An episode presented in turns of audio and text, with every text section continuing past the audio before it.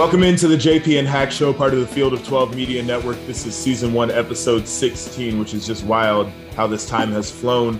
We are presented, of course, by our partners over at Bet River Sportsbook. I'm Joshua Perry, joined by my guy, Christian Hackenberg, here to give you some of the most insightful analysis of Big Ten football you could ever receive. Hack, how's it going, man? It's going, brother. It's a shame the season's winding down. I know, but man. got some got some good bowl matchups. Got some things to talk about. But it's been Yeah. fun, dude. It's been a fun ride. I wouldn't, you know, going into it with an Ohio State guy, I wasn't sure how it was going to pan out. Yeah. But uh, but I'm I, I'm I, I've I've really enjoyed this, man. So it's been Well, it's I'm- been good. On the flip side, I was optimistic because I'm like, I get to work with the quarterback, and these guys actually know what they're talking about. So it was really good. it been really good. We still got a few more shows to do, but this has been fun so far. Um, obviously, only one game to recap. It was the Big Ten championship game. Michigan taking on Iowa at Lucas Oil Stadium in Indianapolis. I was there personally, and I will tell you from both fan bases, it was absolutely electric. You have Iowa, who was a fan base that I feel like was just really happy to be there, and I got to catch up with some of their fans and it was a super exciting experience for them. They had been to Indianapolis uh, one previous time, and then you had Michigan, which this was a new experience for that fan base, and everybody was pumped up. And I think a lot of it was the fact that they were new to it, but also what the game signified because they felt like they they had a shot to win it, which obviously the outcome says they were right.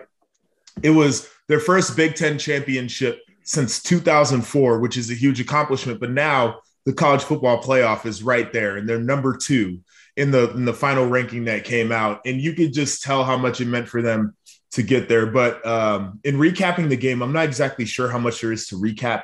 Michigan 42, Iowa three. Um, I think this game was exactly what we anticipated it would be.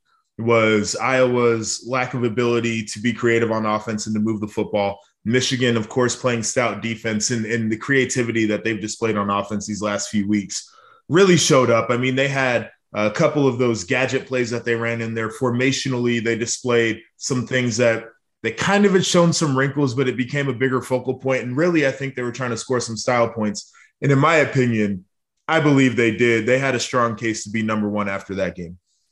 Yeah, I, I made that statement. And I mean, it did, you know, going back to what you were talking about, it did get ugly, like we said. I thought, you know, I thought Kirk did the best job that he could do with a very limited roster, Yeah. right? Like, hats off to that coaching staff and what they've done to get 10 wins with what they had. I mean, that's a hell of a job. Um, just what happens when you run into a much more talented team Yep. who, unlike the previous few years, has actually started to figure it out from a coaching standpoint and a rhythm and identity. And when you just run into a freaking stone wall, sometimes you got to take it in the chin and keep it moving. But I agree with you. I think Michigan showed a lot, and I said that on our national podcast um, after the game. I said, you know, I think Michigan has a has an argument to be the number one team in the in the country. It obviously didn't work out that way. Yep. Um, but they definitely have um, what I think is a favor. I mean, well, not a favorable matchup with Georgia. Um, But, I mean, it's a winnable game in for terms sure. of, I, yeah, but I think in terms of what the teams do well, it's Mm-hmm. a very evenly matched game from that standpoint. Um. So I think you're going to see clashes of titans when it comes to great defense, a very physical style run game on offense, two quarterbacks who I think are limited, but understand the system, can operate Yes. within the system and make plays when asked to make plays. Um, so they, they just match up really well. They're they're very they're almost damn near mirror images of each other, with the exception of I think Georgia's defense. You know, Mhm. they they slipped up once this year, but overall, I mean, put together a, a historic season. So um, I think they have a good draw and they have a chance to get there. So we'll we'll see what happens, but um, there there's a lot of arguments about this Michigan football team, and they've really come together. And we've talked about it, just being able to build throughout the year, build on the things they did well, get creative, add wrinkles, like you said, offensively. I think Josh did a great job of that throughout the year I agree. And just just just riding with the war daddies who are making plays. So um, I'm excited about this Michigan team, and and hopefully moving forward they can keep things going for the next few years. I'm with you on that. And uh, you you had mentioned about Iowa, and I just want to take time to talk about that program because 10 wins yeah. is is extremely good. And they were gritty. They, I mean, they made it up to kind of the top of the hill. And then they ran into a couple of weeks where it just was not going well for them. And they still found ways to win football games. Now, you mentioned it. You get to a game where a, a, well coached, very talented team comes in. They're this is what's going to happen to them. They're just so limited. But the fact that they were able to have the success that they did this year, I think really stands out. And you can look at specifically on the defense and special teams, the all conference teams that came out. Iowa's got a bunch of guys on there, and they had, um, you know, I think Riley Riley Moss was the defensive back of the year, and he was a two or three star recruit coming out of mm-hmm. high school. And that's yep. what Iowa's known for is developing guys and making sure that they rise above their level. So impressive there. But the story really is Michigan. And you hit on all the high points with them. Like their offense has evolved in so many ways. And I think the players truly understand. And I'll get into that a little bit later as we talk about Josh Gattis and the job that he's done. Um, defensively, that was the perfect game plan for them. They got a, a team behind and they, they can make it a pass rush drill.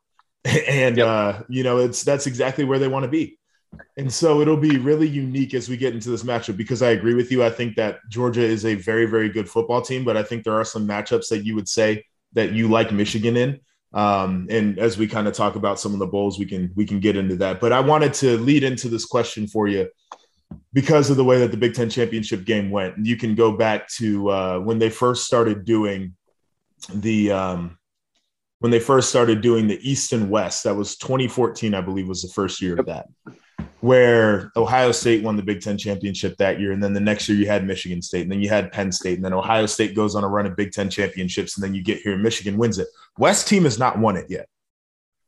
They have not won it yet. And so it brings up this question of division realignment, where instead of doing East and West, do you maybe make it a north or south that could be more balanced? Or do you go back to this concept of leaders and legends, which people really didn't like, but you can make the argument that it was a more balanced way of conducting Big Ten football? Yeah. Yeah. I think it's tough because the storied programs, I think the argument for why they did it the way they did it is they didn't want to disrupt a bunch yep. of rivalry games, um, which is a fair argument. But at the same time, really the pinnacle rivalry game is Michigan, is Ohio State and Michigan, and within the Big Ten. And then every other one, you know, that you talk about it, they mean a lot to the program, but I think there's creative ways to still get those games played. Mm-hmm. And I don't think it needs to be a year in, year out thing because you do start seeing. I mean, even thinking back to when I was playing, like, uh, yeah, Michigan State was a was a rival of ours, but like I got up more for the Michigan and the Ohio State games. Yeah, and those games, and, and but like every but the program feels it, the fan bases feel it, the kids in the locker room feel it. Like when when someone's struggling and you're going into a, a, rivalry game and you're playing well, or vice versa, it's it, it's not the same. It's I think it just is one of those things where as as teams get rhythms throughout years and hit stretches of success, when you see that matchup, that's almost a rivalry game. So I think the Big Ten really needs to shift away from that and start focusing in on finding ways to to just distribute the talent and um, there's just a lot of there's a lot of issues, and you and I talked about a little bit before we even hopped on here. Just just regionally recruiting, the way sure. the way everything's going, funding. Um, there's a lot of issues that a lot of those teams in the West deal with. Location. It's just it's it's hard to get kids, and you're when you're competing in what would be like your bread and butter areas you're also now competing against the Penn States, Ohio States, Michigan's, Michigan States the world because they can go in anywhere and start recruiting because of the success they've had. So you're really behind an eight ball and you're fighting an uphill battle, and it's it's hard for them to overcome. And I think it, the North and South makes a lot of sense because you still keep that Michigan Ohio State game intact, and then, um, you know, you you distribute a little bit with Penn State now I guess you would put Penn State in the South, right? Yeah. Kind of be the line right there. Yep. Um, I think I think that would be very advantageous for Penn State to be able to put themselves in it at least every year. You got Maryland, you got I would assume Rutgers would probably be in the South.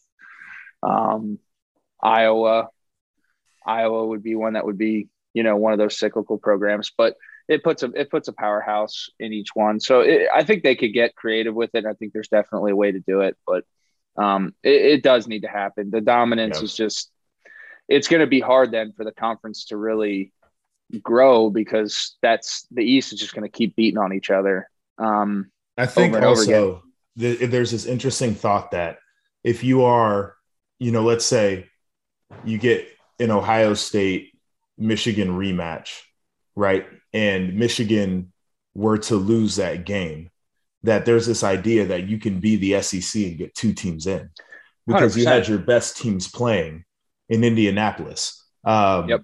The other the other interesting thing is I think they went with this East and West idea originally because the Big Ten conference is seen as this conference that is coast to coast, where you start off in New York and you end up in the heartland of America. And so I think it's very representative of kind of the roots of the conference and the breadth and the, the vast nature of it. But if we're talking about competitive balance here, I think all options should be open.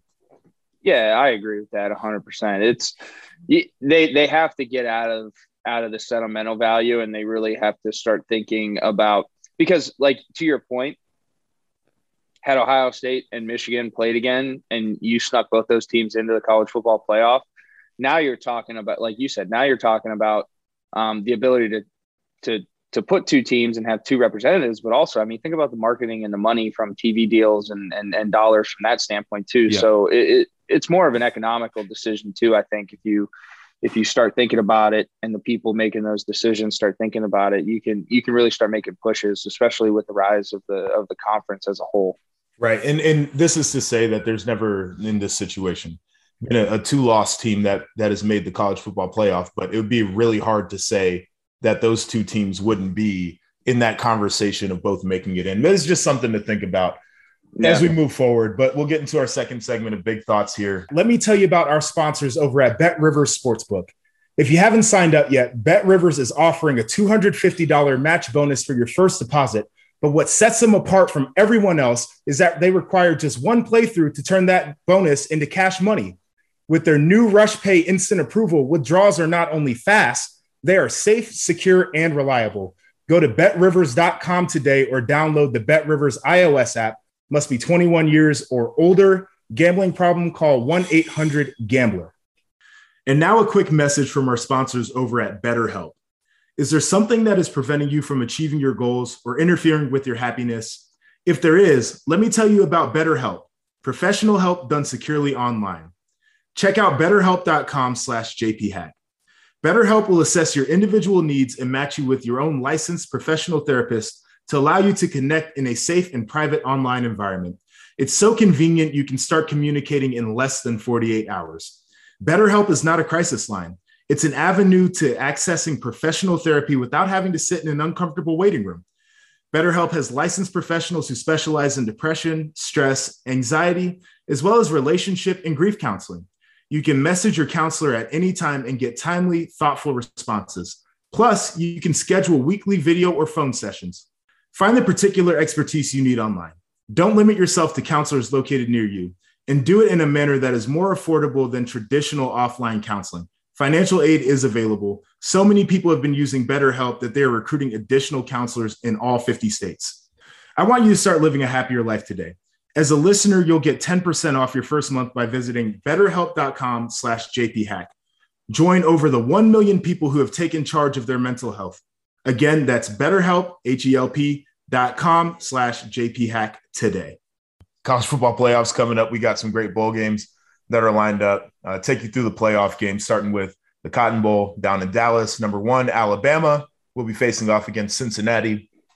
Um, this is a very interesting one. Obviously, Cincinnati, the first group of five team to make it into the college football playoff. Luke Fickell has been phenomenal. They've done a great job of developing players. He's done a really good job of recruiting as well. Now he's yeah. sitting there as an undefeated group of five team with with a shot to make some noise against Alabama, who's a team that it feels like is always in the show. They've done a really good job of sustaining that success. Um, this will be a fun clash to watch. Yeah, I'll say this. I think Alabama, you know, of, of, in recent memory, this would be Alabama's rebuild year. We've talked about this on a, on a few other podcasts. Um, and they showed up huge this weekend, obviously. But I I didn't feel that that was the trend of that team. I think that goes a long way to say, based upon what you were saying, they're they're having been there before. They, as a program, top to bottom, from head coach to janitor, they understand what it takes when it's playoff time, similar to the Bill Belichick Patriot way. Saban right. has his own thing, and they know when to turn it on. They know when to show up when when it matters most.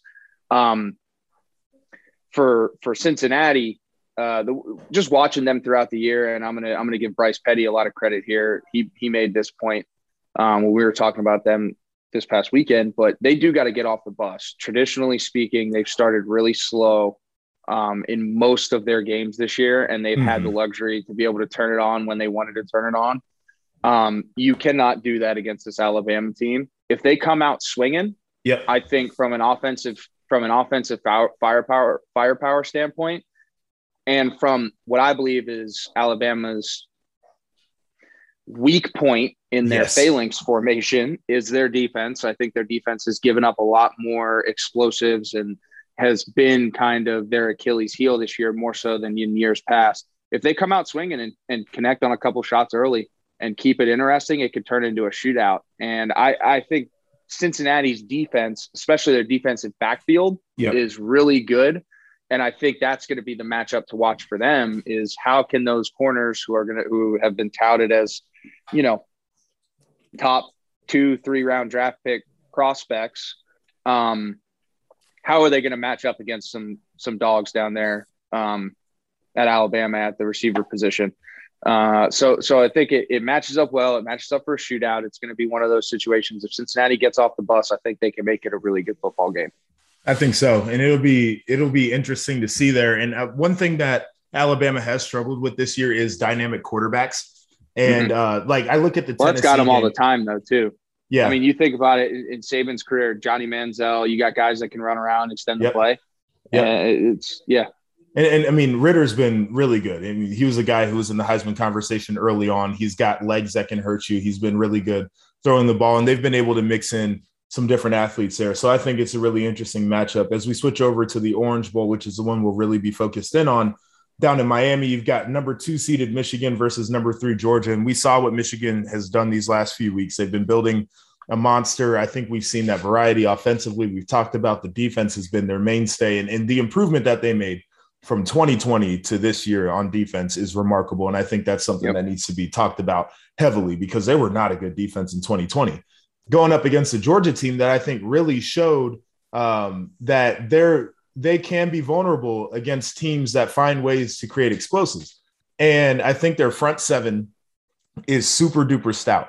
And Michigan's a team who likes to get it started on the ground, but they were getting lost a little bit in terms of their defensive backfield. And some, I mean, a couple of those guys looked like they had heavy feet running around out there.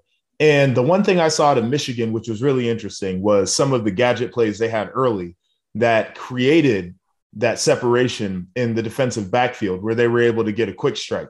And so I think just early evaluation on this game, if you are a Michigan and you can create a situation where you get out to a 10 point lead early on in the game, you get Georgia doing something they don't want to do, which is dropping back and throwing the football. Um, Bennett has been a game manager guy, but we saw what happened when he had to try to win the game on his arm. It wasn't pretty. And Georgia's tackles will absolutely be susceptible against the two ends that Michigan has. Those guys are they're barely blockable by anybody. Yeah. Yeah, I I'm going to go more big picture here with this one too. I think I think you're talking about two teams that are on totally different wavelengths from a momentum standpoint. Yep. And obviously this break is really nice and it's it's going to be good for these teams to to I don't think momentum plays as much of a factor because of the time between games, but it will play a little bit of a factor. I, I, I, Kirby's been there before. I think I think he's excited about it. He, I think he understands how to do it the right way. He's been there with Alabama a bunch. He's been there before once with Georgia.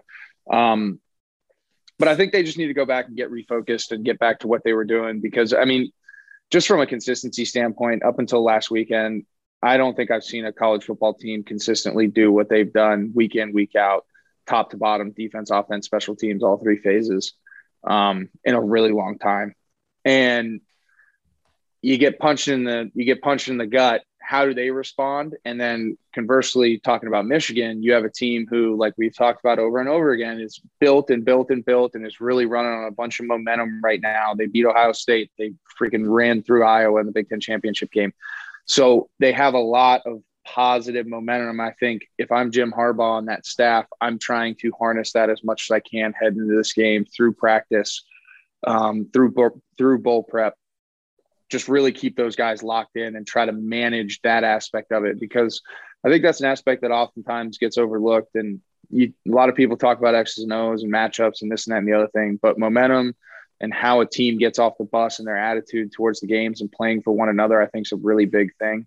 And they're both on opposite ends of the spectrum, but they can, because of where they're at, they can turn it either way. So I'm really excited to see how that goes. And you're going to, you're going to be able to tell that within once the jitters kind of wear off. You're yeah. going to be able to tell that. You're going to be able to tell that probably the third or third series of the game, fourth series of the game. So I think that's something to really watch with both of these teams. All right, so let's talk about that real quick because the one advantage Georgia does have advantage Georgia does have in this situation is they have prepared for a college football playoff before. Yeah. And so they kind of understand the timeline and how to manage that. And then you know, it's it's similar to how you prepare for other bowl games, but it's a little bit different because you have to prepare for the aspect that you might have another opponent coming up where Michigan hasn't been in this situation. And then you can also look at Michigan's track record in bowl games, uh, especially New Year's Six type bowl games recently, and it hasn't been great. And so this would be a really good opportunity for Michigan to be able to shake that demon and to go out there and play. And it, it almost, the feeling from folks around the Michigan program is the reason they haven't been great in bowl games is a lot of times they're heading into that game off of a loss to Ohio State, where yeah. they spend a lot of time and energy and effort, and it's really deflating for them. And so, to your point, they are in a really good situation because of the momentum they have and because of the mindset. And it's wild listening to those cats talk, man, because they're real chesty, they're real boisterous, they really believe in one another. And that's a dangerous edge to have. Like, I've been yep. on a team that was doubted and that had that edge and that was getting that confidence at the right time. And once that thing gets rolling the way you want it to, it becomes really tricky to stop it. It's it's that's so valuable. And I think the other point is it's like Michigan, it always seems like heading into bowl games, it's always like is Jim Harbaugh on the hot seat? Is it yeah. like there's so much negativity for a positive outcome. And that's a great that's a great point. And for me, um, I just really I I I this has been the year of them overcoming all of those stigmas and getting all exercising all of those demons that have yeah. happened in the last few years. So if it's any year, it's this year that's going to happen, I think. Um, but either way, just again, big picture talk. Either way, I think this is a huge win for for Michigan right now. Program where they're at, and I know they're going to go out and play well. So they're going to go out and put a put a put a, be a great representative of the Big Ten. Um, and I, I I'm just pulling for those guys. I want them to be I want them to be there and and now that they get a taste of it, just consistently be competitive again. Um and and push, you know, like I said, it, it all goes back to Ohio State. Just keep yep. pushing Ohio State, at least within the Big Ten conference. Like someone needs to keep doing it consistently. Michigan State was there for a little bit, fell off. Penn State was there for a year, fell off. I want someone to just stay there and just blow, just exchange blows year in year out, and I think that'll be I think it'll just be really good for the conference. I'm I'm totally with you there. It'd be really interesting to watch how this thing kind of unfolds for Michigan. I made the point on one of our shows on Big Ten Network. The question was asked if Michigan lost the Big Ten championship, would this season not be seen as a success? And I said it's still successful. Um, the guys on the set argued with me. And the reason I said it's still a success is this is a cornerstone, and they've done something they had never done before, which is beat Ohio State and then go into a Big Ten championship game, and you can build off of that. And I believe, regardless of the outcome of this game against Georgia, it's still a, a really good building block, and it gives them the confidence that they know they belong in the upper echelon of college yep. football. Um, we'll r- rip through these two really, really quickly. We got the Peach Bowl, that's Pittsburgh versus number 10 Michigan State. Um, and then we've got the Rose Bowl, which is the one I'll be covering with the Big Ten Network. That's number 11 Utah versus number six Ohio State. Those are going to be two really interesting games. I think that uh, Pittsburgh is a team that can uh, they can challenge Michigan State's biggest weakness, and that's the secondary. And then for Ohio State, they're facing a Utah team that is built off of toughness and they want to run the football and they want to punch people in the mouth. And for Ohio State, this is a good opportunity for them to show that they can be the bully on the football field. So I'm looking forward to both of those. Yeah, I think Pittsburgh, the one thing to look at is Mark Whipple leaving. Um, I don't think he's going to coach in that game. I believe he stepped down, um, yep. the offensive coordinator. So I, yeah, at this point in the season, I don't know how big of a factor that's going to be, but could play a little bit of uh, could could play well into Michigan State's hands from from that standpoint, like you were saying. Um, Michigan State's defensive backfield being their weakness, and Kenny Pickett and those guys really being able to pick on everyone that they've seen. Um, and then with Ohio State, yeah, I mean, if Utah comes out and is as physical as they've been all year, uh, I think it's going to present some issues for Ohio State. But I think this is really a big statement game for Ohio State in terms of how they're going to approach their offseason, how that offense is going to continue to grow, and I think how that defense is going to carry the momentum moving into the offseason. And you know that better than anybody what that's like. Um, and I think that they manage that really well. So for me, I'm expecting an, an, an angry, motivated Ohio State team to show up in Pasadena, uh, and that's that's usually a, from my experience, a very dangerous combination. Yeah, and the motivation I think is the biggest thing when you talk about Ohio State because they're a team that envisioned themselves in the college football playoff this year. Now they're playing in New Year's Six bowl game, and I I tend to believe that a Rose Bowl is still a huge deal. I'm a kid who grew up on Big Ten football. It's something I lament about yeah. my career is that I never had an opportunity to play in a Rose Bowl for a number of reasons. And so they need to understand the moment that they're in. Ohio State is a very recognizable brand in that football game.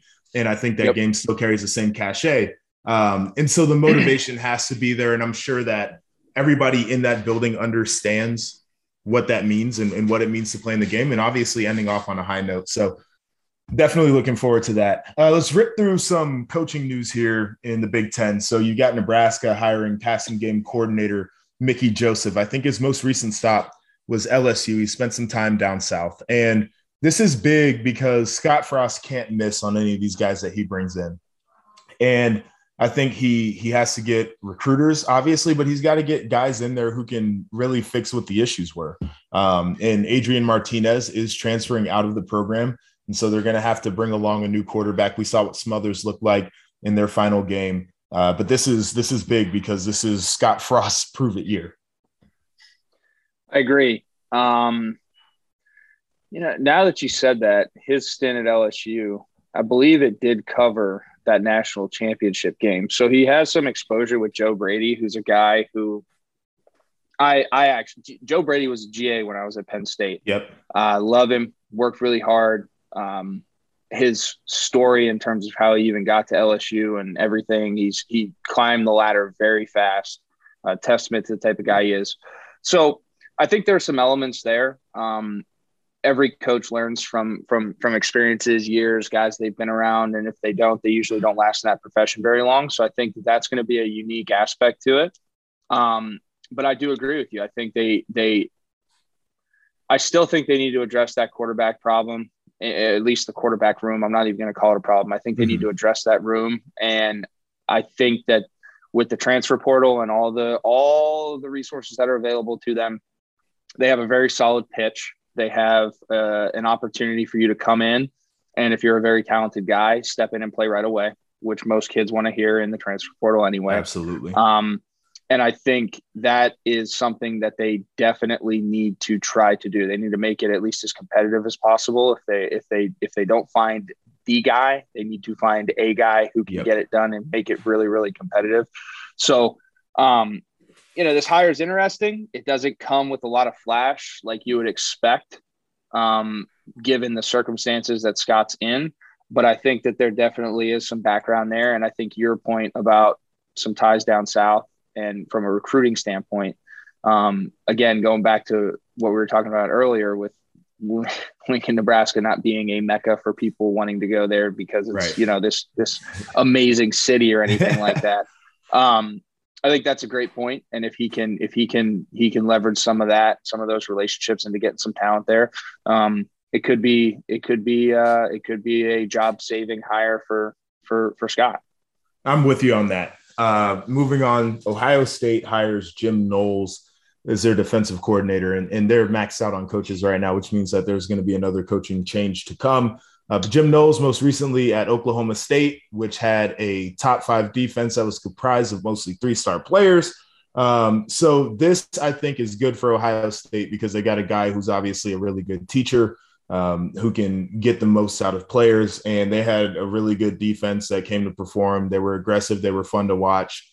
Um, and watching Ohio State's defense this year, I would say that they weren't necessarily that all year long.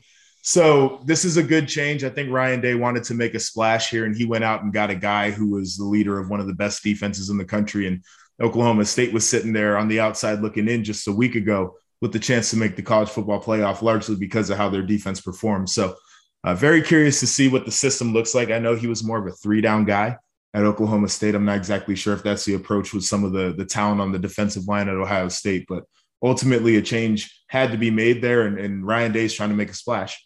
I think that's that's the expectation at Ohio State, um, and um, like you said, it's going to be interesting. There's going to be some shakeup. There's going to definitely be some some aftershocks within the program because of this. But um, usually, Ohio State doesn't make moves like that unless they're unless they believe in it and they believe it'll make an impact. So um, I, I, I look for that to be the case here.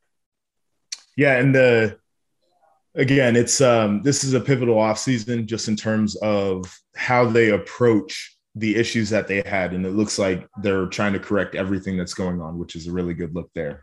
Um, how about this? Josh Gattis won the Broyles Award for the most outstanding assistant coach in the country, and we had talked about him at nauseum earlier, just about Michigan's offense and, and their evolution and I made this comment on one of the Big Ten Network shows, and I truly believe this, but this was an egoless uh, offense this year. The coaches were trying to make sure that they called what was best for the players and not what was best for what they thought their system was or whatever the case was there.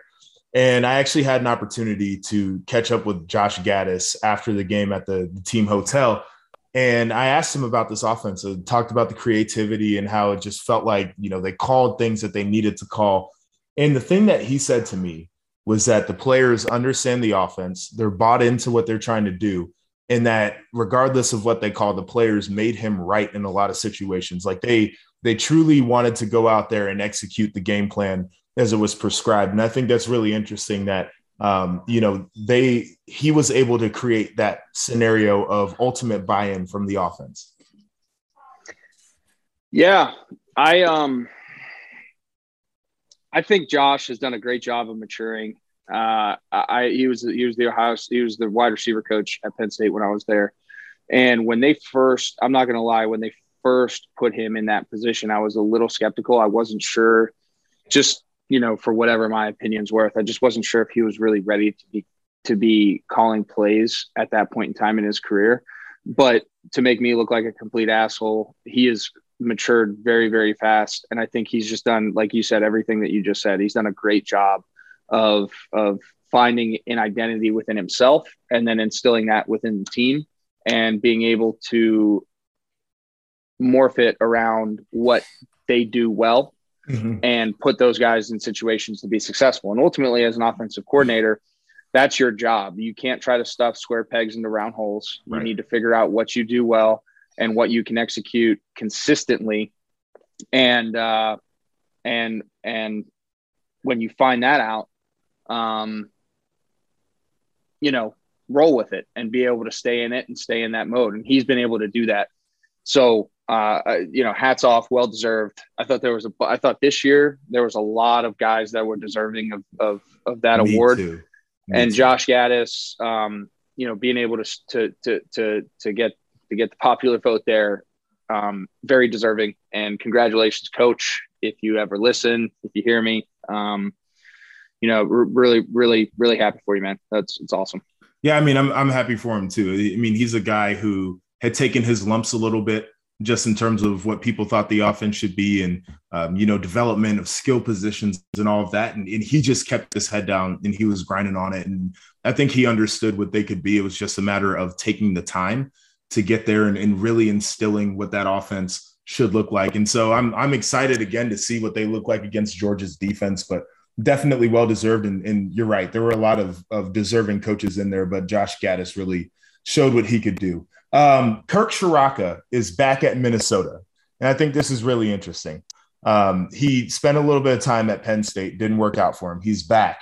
And when he was in charge of the offense, that was when they were at their best. 2019 season, they were really good in that RPO system. And so I'm very, very curious to see now getting back to what they did well that year, what happens to this Minnesota program. Yeah. Um, I agree with you. I, I, I think Minnesota again. I think they're going to have to obviously replace the quarterback position with Tanner being out. So um, adding some stability there is going to going to at least from a coaching staff standpoint, some familiarity is is, is a big thing. But um, you know, we'll, we'll again. I think similarly, it's it's a tough place to draw kids, but I think PJ does a great job in the recruiting world. So I think he's going to be able to do that without a doubt. Um, and um, you know, I think I think Ciarrocca kind of got a got a got a tough tough pull at Penn State at least just yeah. one year. When you look at the numbers, um, the team, the the offense was very efficient. Um, it just didn't result in wins yeah. for them and just everything going on. I just thought he got a kind of a tough a tough shake at it, a tough crack. Um, so I'm happy for him. I think he gets a gets a gets a, like I said, gets a chance to be back somewhere he's familiar with, coaching staff he's familiar with. Relatively yep. speaking, I mean, it's been two years. A lot of a lot of those players he's probably a lot of the players with. are yeah. So that's a that's that's a big thing, man. It's it's a really big thing. So at least you know from a human human element of it, I'm happy for him to get back to get back there and and and and get get everything back on track for his career because like I said, I I think when you examine the numbers with his shake at Penn State, it it was it wasn't as bad on the surface as it looked at times because of the results. And at the end of the day, you live in a results oriented and results driven business. But totally agree. Um, yeah. So. All right, and then this last uh, little talking point here: Mel Tucker and Jim Harbaugh are both up for the Eddie Robinson Coach of the Year award. There are a bunch of other coaches on this list. Uh, I think there are twelve finalists or semifinalists or whatever the case is all four of the coaches that are in the CFP. Luke Fickell's on the list. A uh, bunch of other names there. And so I'll ask you this question because it's been a big debate in Big Ten country. Mel Tucker won both the Coaches in the Media Award for Coach of the Year in the Big Ten.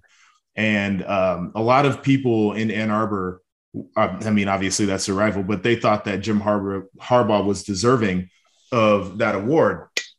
And you compare the resumes obviously extremely low expectations for Michigan State. Most of the media picked them to finish in the basement of the East. I did as well. Um, and they were able to elevate up to a 10 win season and a New Year's Six bowl game.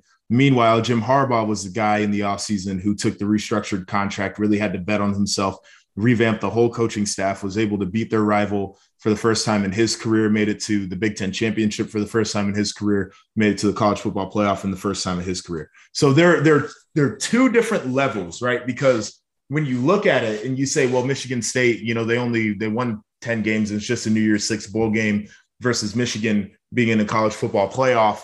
Um, you know, from that standpoint, it seems like Jim Harbaugh has done the job. But when you compare rosters and when you compare overall expectations and when you compare history as well, it feels like Mel Tucker's really elevated. And so I'll ask you the question who do you think is more deserving of this award? Yeah, I think that's a really, I think that's a, it's a very, it's like, it's like, uh, it's like Michael Jordan, Kobe Bryant, or Michael Jordan, LeBron James. Right. Like it's, it's really hard when you have the amount of success that both of those guys had. And ultimately it's going to come down to what your definition of that award is. And, yeah. and um, at least me personally, not to take anything away from Jim Harbaugh, I think the situation, the tools that Jim Harbaugh had, it was much easier for him to do what he did this yeah. year. As a matter of fact, I would argue that this is the first year where our Harbaugh actually reached his expectations yes. and his his his capabilities within what he had with within the program from a talent standpoint. Um, to your point, I mean Mel Tucker coming in and the job he did in the transfer portal and and the turnaround they had and being able to, um, I mean, I, he's not in New York, but still Kenneth Walker, transfer portal guy, coming in and being able to make a run at a Heisman campaign, like the the job that he did there, and I think it's he's he, he's he's brought an attitude, he's brought definition to a program that needed it, um, and he did it quickly. That's coaching. I mean, yeah. that's that's that's coaching. I'm not saying that Jim Harbaugh didn't coach well this year. I'm just saying I think there's a lot of guys that could have taken Michigan's Michigan's roster and done a really good job with it. Um, I don't know if that's the case with Michigan State. Um, so for me, on on when you look at it that way, in depth dive, I think I think Mel Tucker was the right was the right call, or is the right call, was the right call, and I think the guy deserves a ton of credit nationally for it too.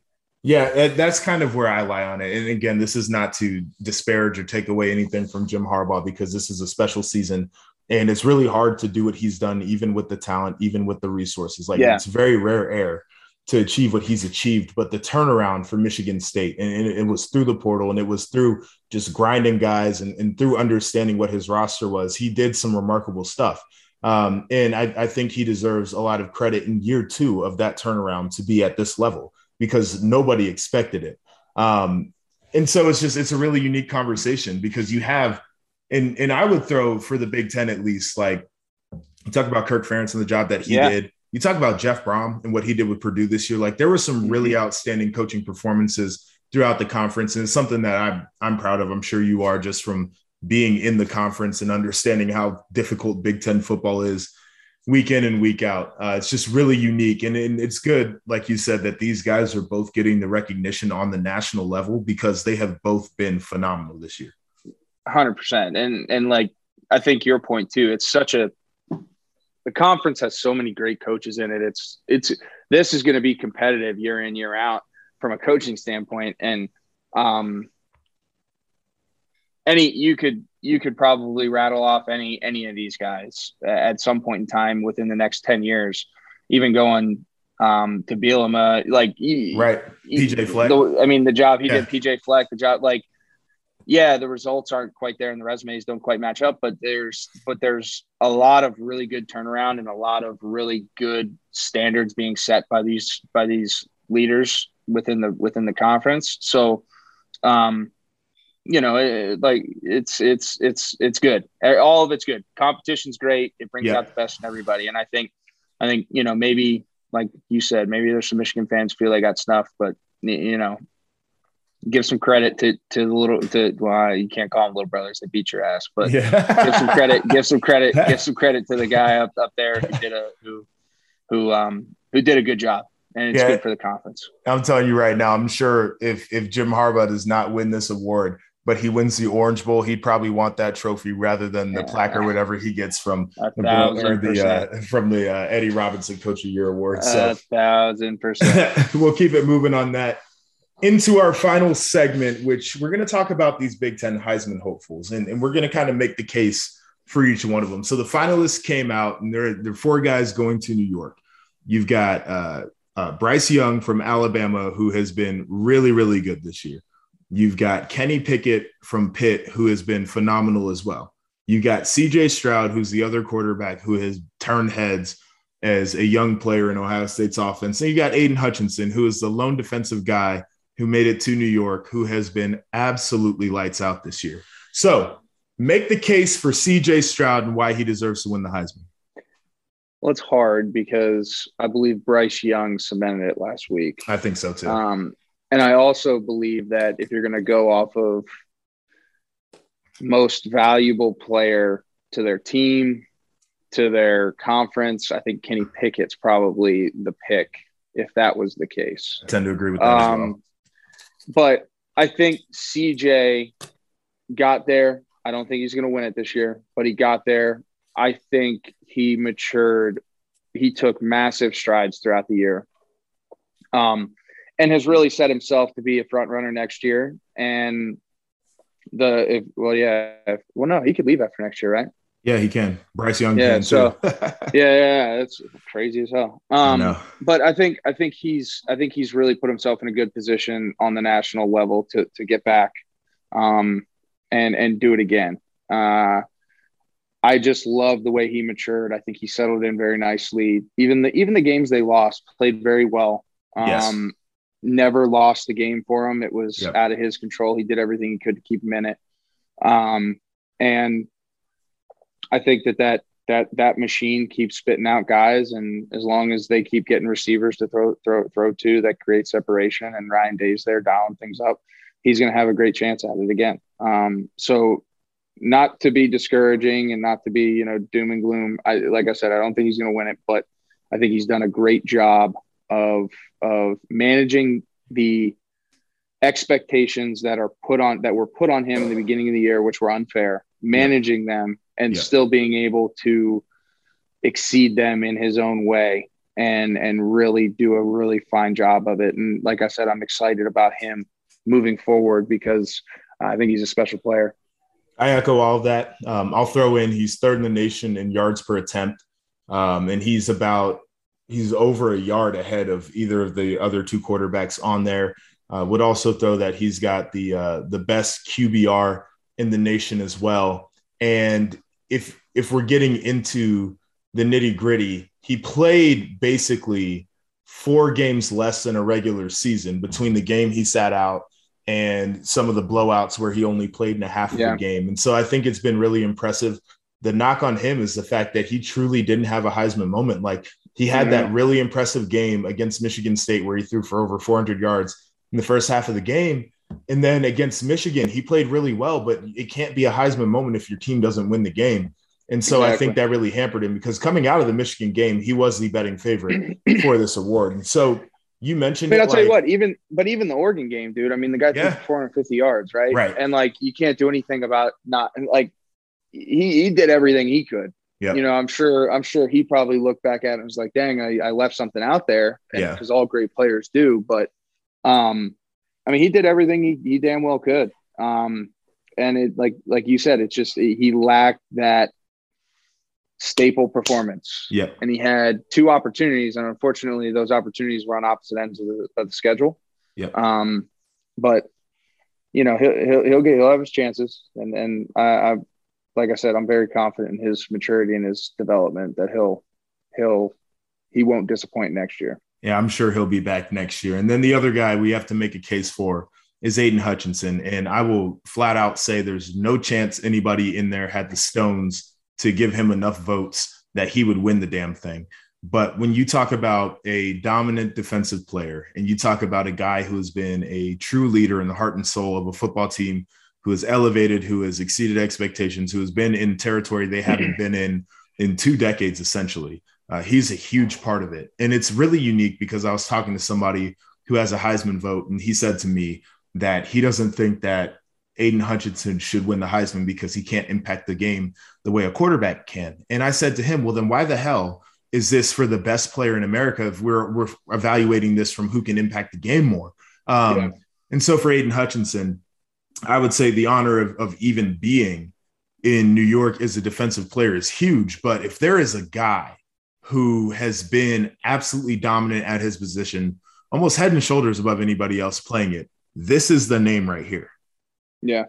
Yeah. He's he's done. Yeah. He's just he showed up every week. Um, and then there's that element too that you said he kind of carried the weight of of of the program on his shoulders as a leader, vocally, spiritually, I think, Yep. in a in a way, you know, the way that he carried carried carried out his business and and did things. And I agree with you, man. It, I, weirdly enough, and I and I had Bryce Young not did what he what he did against uh, Georgia, had they lost that game or something like that, he just kind of limped into New York and had had CJ not had that performance against Michigan State and just kind of you know status quo, 300 yards, two touchdowns, and like a pick or something stupid like that, I think there'd be an argument for this Yep. year just because of how crazy this year was. Because when you're when when you talk about the Heisman race throughout its entirety this year, there was the middle of the year was just kind of like everyone was waiting for somebody to do something. They were like, "Come on, man! Like someone, someone make a case, someone step up." And that's where you get a guy who, from a defensive standpoint, consistently goes to work every day and then starts showing up and then has his Heisman moments, plays really well in the game, does um, against Ohio State. He had a chance, but he needed he needed help, and unfortunately, those guys took advantage of it. Yeah. Um, but that like this year, just how crazy it was. Like this year was the year where I think you could have made an argument had had things played out a little bit differently for a defensive guy to to to really make some noise and, and get some votes in there. But to your point, it's just hard because the definition of the Heisman has changed significantly. It has um, throughout the years, just due to the fact that the quarterback position has gotten so much emphasis on it. And I mean, even running backs, like it's unfair to. I mean, like Kenneth Kenneth had one bad game and he's done. Right. You know, right. but the guys, but that, but the year he put together was insane. It was phenomenal. Um, so you know, there there's there's things like that. There's there's arguments all over the place, but yeah, I mean, Aiden, Aiden, Aiden is not going to never not have a meal when he goes to Ann Arbor for the rest of his right. life.